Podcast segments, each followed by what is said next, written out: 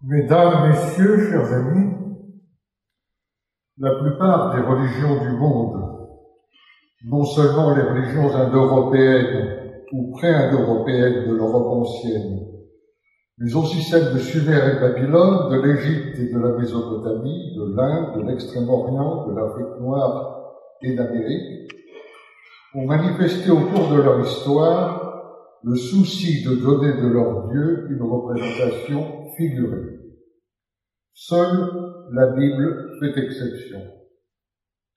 L'interdiction de faire des images constitue en effet dans le décalogue la deuxième parole ou deuxième commandement. Tu ne feras aucune image taillée, rien qui ressemble à ce qui est dans les cieux, là-bas ou sur la terre, ici-bas ou dans les eaux, au-dessous de la terre. Le motif de cette interdiction, renouvelé à plusieurs reprises dans le texte de la Torah, est de proscrire et de lutter contre l'idolâtrie. Dans la Bible, l'interdiction des images figurées est en rapport immédiat avec la proscription du culte des idoles. La place qu'occupe la deuxième parole dans le décalogue est à cet égard significative, et c'est pourquoi le texte doit être lu en continuité. Tu n'auras pas d'autre Dieu devant moi, tu ne feras aucune image taillée, tu ne te prosterneras pas devant ces dieux et tu ne les serviras pas, car moi, Yahvé, ton Dieu, je suis un Dieu jaloux, qui punit la faute des pères sur les enfants, les petits-enfants, les arrière-petits-enfants, pour ceux qui me haïssent, et qui fait grâce à des milliers pour ceux qui m'aiment et gardent les commandements. Dans l'Antiquité, c'est évidemment cet interdit qui explique l'indignation que suscita sous Pilate la présence en Judée d'enseignes romaines portant l'aigle impérial et surtout le scandale provoqué par la décision de l'empereur Gaius Caligula de faire dresser une statue lui-même dans le temple de Jérusalem, décision qui faillit provoquer une insurrection générale que seule la mort soudaine de l'empereur permit d'éviter. Cette prescription iconoclaste se retrouve dans la religion islamique, mais ses bases théoriques sont plus minces. Certes, le Coran dénonce fréquemment les idoles, mais les termes image et représentation sont généralement absentes du contexte. Tout au plus trouve-t-on certains passages où les idoles sont assimilées à des statues ou à des stèles dont la vénération est interdite. C'est en fait dans la tradition islamique à partir des 7e et 8e siècles, les vers des recueils de hadiths, codifiés dans la seconde moitié du 9e, qu'il faut se tourner pour trouver des textes plus explicites. Al-Bukhari, par exemple, rapporte des dires du prophète indéniablement hostiles aux images. Les anges n'entrent pas dans une pièce qui contient un chien ou une représentation statuaire figurée. Ou bien, celui qui fabriquera une image, Dieu le punira jusqu'à ce qu'il insuffle une âme, ce qu'il sera à jamais incapable de faire. Ou encore, Parmi ceux qui subiront les tourments les plus rigoureux au jour du jugement dernier, il y aura ceux qui auront tracé de représentations figurées. Il faut également citer la célèbre fatwa de Nawawi au XIIIe siècle. Je la cite. Les grandes autorités de notre école et des autres tiennent que la peinture d'une image de tout être vivant est strictement défendue et constitue l'un des péchés capitaux. La fabrication en est interdite en toutes circonstances parce qu'elle implique une copie de l'activité créatrice de Dieu.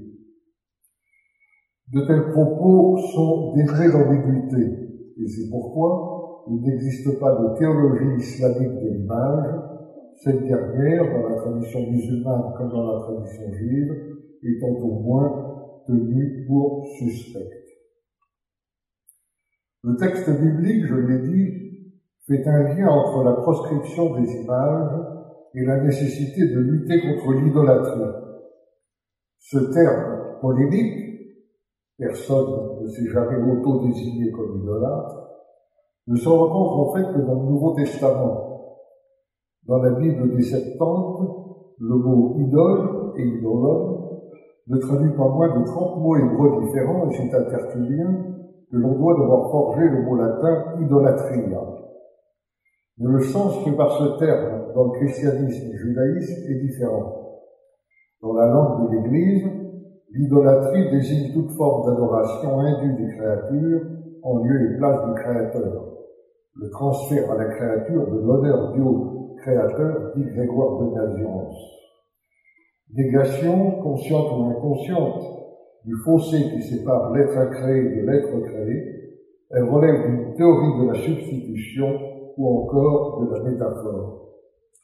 Dans la langue de la Bible, au contraire, l'idolâtrie se définit comme toute forme de culte étranger. C'est pourquoi la lutte contre l'idolâtrie se traduit d'abord par l'impératif de détruire les cultes des autres nations. Tu ne te prosterneras pas devant leurs dieux, ni ne les serviras, lit-on dans l'Exode. Tu ne feras pas ce qu'ils font, et tu détruiras leurs dieux, et tu briseras leurs stèles.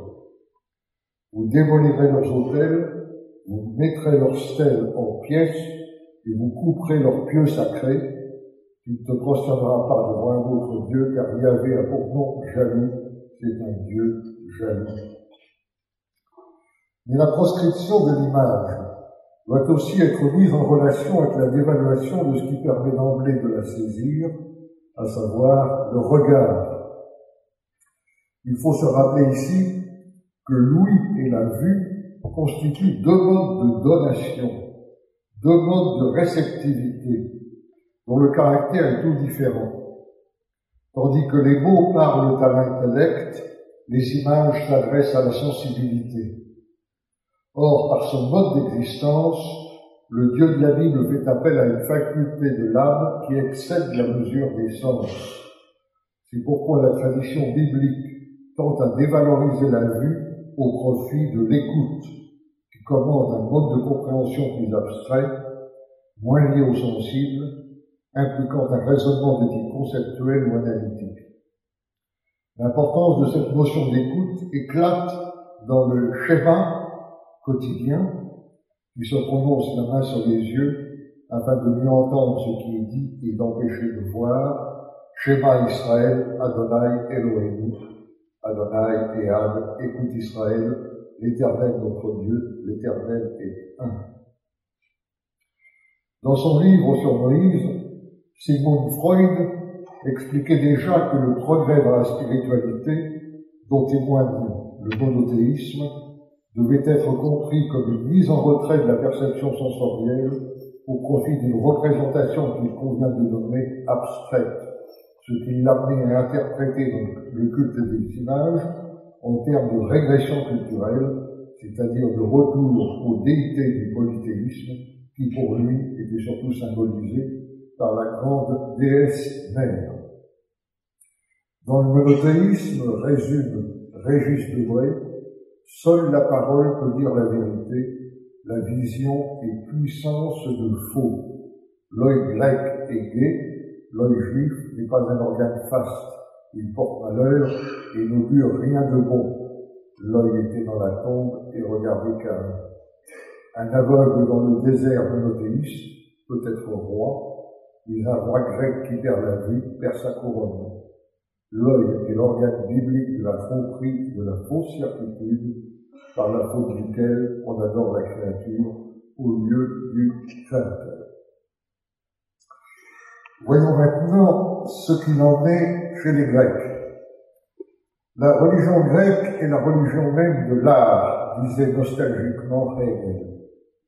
C'est en tout cas en Grèce qu'elles ont connu l'une et l'autre leur plus bel épanouissement la fabrication d'images y sous-tendant à la fois le culte religieux et le culte de la cité, qui n'en font qu'un.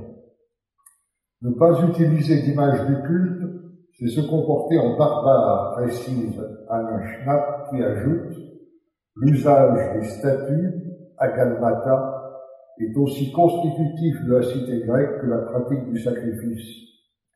Nul plus clairement que Maxime de Tyr a exprimé la voix grecque des images, l'iconisme La fabrication d'images est pour les Grecs le moyen de fonder la pratique religieuse, et ce besoin d'image apparaît à un réteur du deuxième siècle de notre ère comme les caractéristiques mêmes de la religion humaine. Alors que dans la conception biblique, la parole est en dernière analyse la garante de l'ordre symbolique, chez les Grecs, c'est l'image, reflet de l'harmonie cosmique, qui constitue comme la dimension visible de l'invisible. Il n'y a d'accès au vrai que par ce qui s'offre d'abord au regard, se laisse d'abord éprouver par la vue.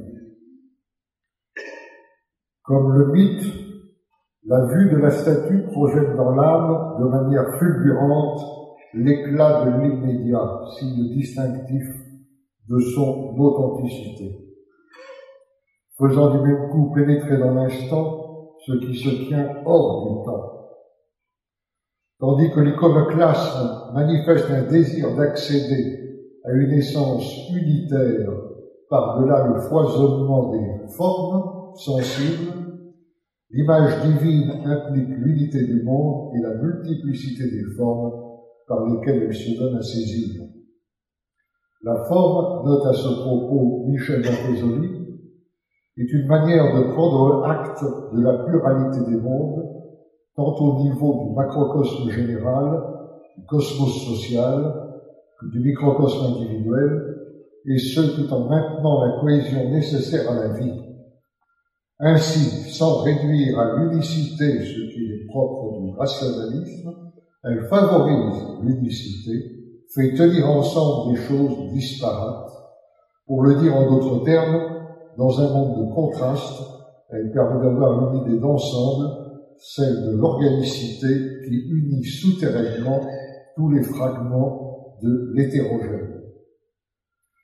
Mappesoli dit aussi fort justement que la réversibilité entre l'être et le paraître est le fondement même du miracle grec. Mais le paraître dont il est ici question n'est pas de l'ordre de l'apparence, il est de l'ordre de l'apparition. Rien ne serait donc plus faux que d'affecter l'œuvre d'art ou l'image divine de l'Antiquité grecque d'un moindre être par rapport à la réalité dont elle ne serait qu'une copie. L'image ne reproduit pas le phénomène, mais le recueille. Elle ne le représente pas, mais le présentifie. Elle le fait apparaître, l'ouvre à la vue de tous, rendant ainsi compte d'une présence. Comme telle, l'image est indissociable de ce qu'elle présente, sans pourtant s'identifier à ce qu'elle représente. Elle n'est pas ce qu'elle présente, personne n'a jamais cru qu'une statue d'Apollon soit Apollon, mais ce n'est qu'à travers elle que ce qu'elle présente peut être effectivement rendu présent. L'idole, eidolon, terme dérivé de la racine indo-européenne way, qui exprime la notion de voir, voir le latin vidéo, n'est donc en fait rien d'autre à l'origine que ce qui se donne à voir et du même coup à savoir.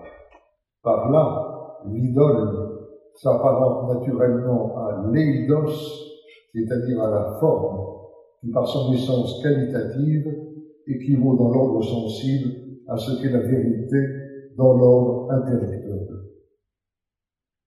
Mais l'art grec est aussi directement lié au mythe, dans la mesure où celui-ci tire l'essentiel de sa force de ce qu'il est avant tout un récit figuré. Du point de vue du mythe, la parole dépourvue d'image est aride. Elle ne peut mettre l'imaginaire en mouvement. Mais le mythe ne peut s'exprimer par image que pour autant qu'il s'inscrit dans cette sphère ontologique à laquelle coappartiennent les hommes et les dieux.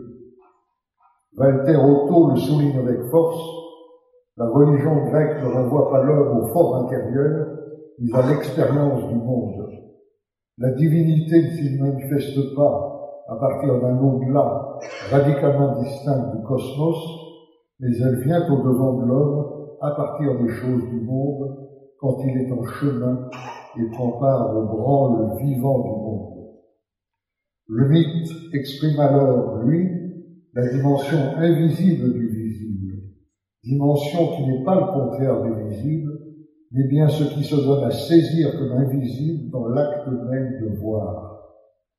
C'est la grande merveille, à jamais mémorable de la religion grecque ancienne, dit encore Voltaire ceux qui, bien heureusement, sont le plus en retrait, sont toujours proches, œuvrant en tout, et les toujours proches sont dans le retrait bienheureux. Il n'y a pas l'un sans l'autre. C'est le lointain inaccessible qui donne lieu à la proximité et à la rencontre de ce qu'il est. On retrouve ici le thème heideggerien de la présence et du retrait de l'être. Et l'on comprend du même coup pourquoi, aux yeux des Grecs, le bien moral et le beau, l'éthique et l'esthétique, kalos kagatos, s'identifiaient l'un à l'autre, le mal se définissant avant tout comme le non-être. La pleine reconnaissance de la composante mythique de l'esprit, écrit Jean-Jacques Lunenburger, constitue une raison suffisante pour restaurer pleinement les droits d'une métaphysique de l'image. La floraison des chefs-d'œuvre de l'art chrétien, qui est bien connu de chacun, peut donner à penser que le christianisme fut dès le départ hospitalier aux images. Pourtant, il n'en est rien. Les splendeurs de l'art chrétien ne sont progressivement apparues que de manière tardive. L'art paléo-chrétien est même d'une insigne pauvreté. Deux raisons principales à cela, l'héritage de l'iconoclasme biblique et la volonté des premiers chrétiens de se distinguer des païens, qui accordaient à la représentation figurée une importance illustrée dans les villes comme dans les sanctuaires par d'innombrables statues faites à l'image des dieux. Le christianisme finit par devenir l'unique monothéisme iconodule, c'est-à-dire favorable aux images, est expliqué parfois par le rôle que joue dans la foi chrétienne le motif de l'incarnation. Que Jésus ait pu être regardé à la fois comme vrai Dieu et vrai homme aurait d'emblée rendu possible une spéculation d'où aurait résulté une, une victoire des images. Cette formulation contient sans doute une part de vérité, mais n'en est pas moins équivoque. Elle laisse entendre que l'Occident n'a acquis le génie de l'image qu'au contact du christianisme, et surtout que celui s'en est immédiatement appuyé sur l'idée d'incarnation pour énoncer un discours favorable à la représentation imagée. Or, comme on l'a vu, c'est bien plutôt l'Europe pré-chrétienne qui a exalté jusqu'à l'absolu la présence qui se donne à voir dans la représentation. Il est en réalité plus logique de penser que l'art chrétien ne s'est développé avec toute sa splendeur que pour satisfaire l'irrépressible besoin d'image des peuples européens. Quant à la référence à l'incarnation, s'il est indéniable qu'elle joue un rôle majeur dans l'histoire du rapport chrétien à l'image, elle n'apparaît elle aussi qu'à une date relativement tardive elle fait suite à l'essor de l'image au régime chrétien, elle ne l'explique pas. L'art européen, au travers de la représentation figurée, apparaît ainsi comme le sens émergent du sensible sous sa forme la plus haute, rendant sensible la présence non seulement de ce qui constitue cette présence, mais aussi de ce qui se tient mystérieusement en retrait. Telle est la leçon sur laquelle je vous laisse méditer. Merci.